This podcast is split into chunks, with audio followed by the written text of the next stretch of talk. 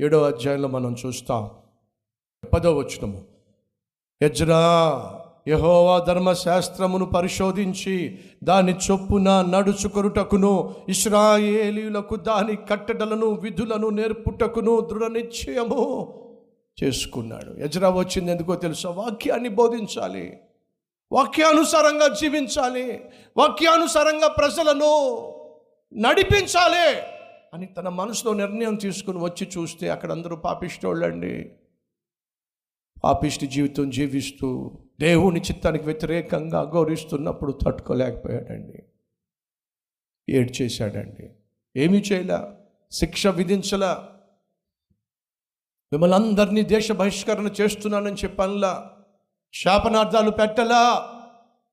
దేవుని ప్రజలుగా పిలువబడుతున్న వాళ్ళు పాపంలో పడిపోయి పండిపోయి పాతుకుపోతున్నప్పుడు పరిశుద్ధుడైనటువంటి ఎజ్రా చేసిందని తెలుసా? ఏడ్చాడండి. ఏడ్చాడు. తండ్రి తల్లి విలువైన పాఠం నేర్చుకుందాం. ఏమిటది? నీ కుమారులు నీ కుమార్తెలు లోకానుసారంగా పాపానుసారంగా పాడైపోతున్నప్పుడు శాపనార్థాలు పెట్టద్దు. నాశనం అయిపోతావురా నువ్వు అలా అయిపోతావురా నువ్వు ఇలాగైపోతావురా శాపనార్థాలు పెట్టద్దు. నీకున్న కోపాన్ని ప్రదర్శించటం వల్ల నీకున్న ఆవేశాన్ని ప్రదర్శించటం వల్ల సాధించేది శూన్యం. ఎజ్ర ఏం చేశాడో తెలుసా? శాపనార్థాలు పెట్టల వాళ్ళని శిక్షించాలి అధికారం ఉన్నప్పటికీ కూడా. ఏం చేశాడో తెలుసా అండి? ఏడ్చాడండి. ఏడ్చాడండి. గుండెలు బాదుకుని ఏడ్చాడండి. ఏమి చూసి?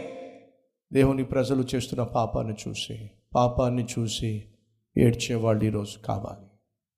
బిడ్డలు చేస్తున్న పాపాన్ని చూసి ఏడ్చేవాళ్ళు కావాలి. భర్త చేస్తున్న పాపాన్ని చూసి భార్య చేస్తున్న పాపాన్ని చూసి ఏడ్చేటటువంటి వాళ్ళు ఈరోజు కావాలి. అన్నాడు ఎజ్ర ఏడ్చాడండి ఏడ్చాడండి ఏడ్చాడండి ఉపవాసం ఉన్నాడండి గుండెలు బాదుకున్నాడండి బట్టలు చెంపుకున్నాడండి ఏడుస్తూ ఏడుస్తూనే ఆ మందిరం ఎదుట పడి ఉన్నాడండి.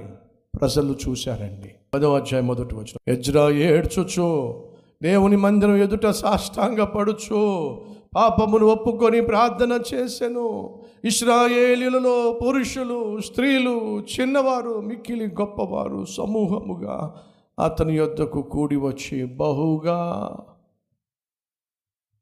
మార్పు. ఓ భక్తుని కన్నీటి ప్రార్థన తెచ్చిన మార్పు. ఒక్కడు చేసిన ప్రార్థనకు వచ్చిన మార్పు.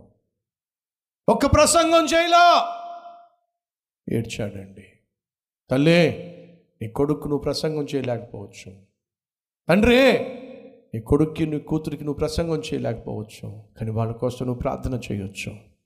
ఎజ్రా అదే చేశాడు. ఏడ్చాడు. ఏడ్చాడు. ఏడ్చాడు. ఆ తల్లి ఏడ్చిందండి. ఎందుకు ఏడ్చిందయ్యా అంటే కొడుకు పాడైపోతున్నాడండి. విచ్చలవిడిగా జీవిస్తున్నాడండి. రోజు రోజుకు చేజారిపోతున్నాడండి. ఎంత చెప్పినా వింటం లేదండి. తను ఏడ్చి ఏడ్చి ఏడ్చి ప్రార్థన చేసేదండి.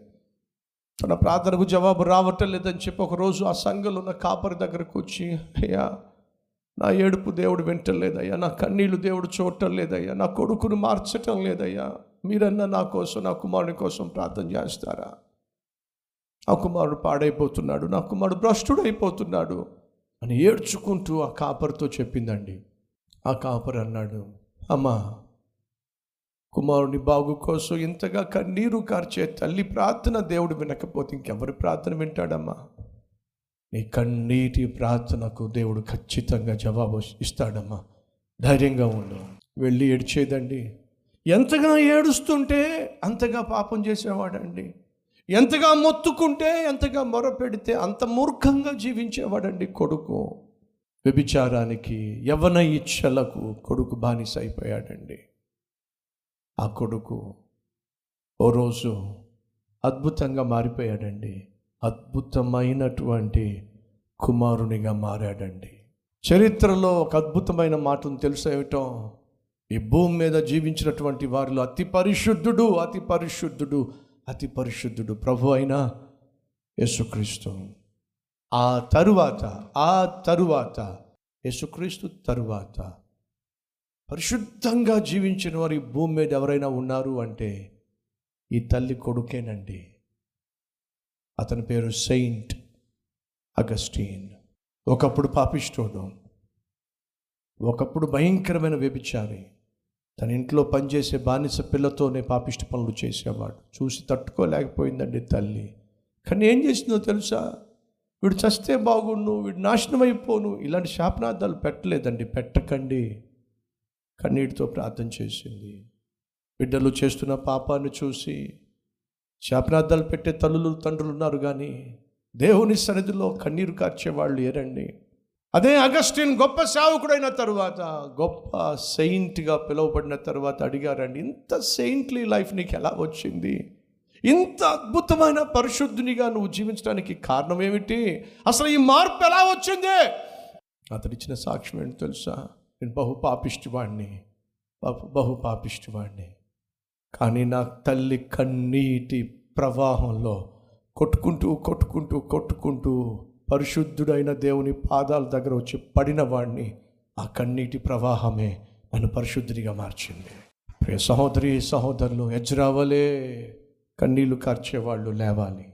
నీ ఇంటిలో పరిస్థితులు బాగోలేనప్పుడు నీ బిడ్డల పరిస్థితి ప్రవర్తన బాగోలేనప్పుడు నీ భర్త లేక నీ భార్య పరిస్థితి ప్రవర్తన బాగాలేనప్పుడు కన్నీరు కార్చేవాళ్ళు లేవాలి. ఈ రోజు నుంచి లేవాలి. ఆ వ్యక్తిగా నువ్వు ఉంటావా? అవును అన్నవారు ప్రభా కన్నీళ్ళతో నా కుటుంబం కోసం ప్రార్థన చేసేవానిగా దానిగా నేనుంటాను ప్రభా అన్నవారు మీ హస్తాన్ని ప్రభు చూపిస్తారా?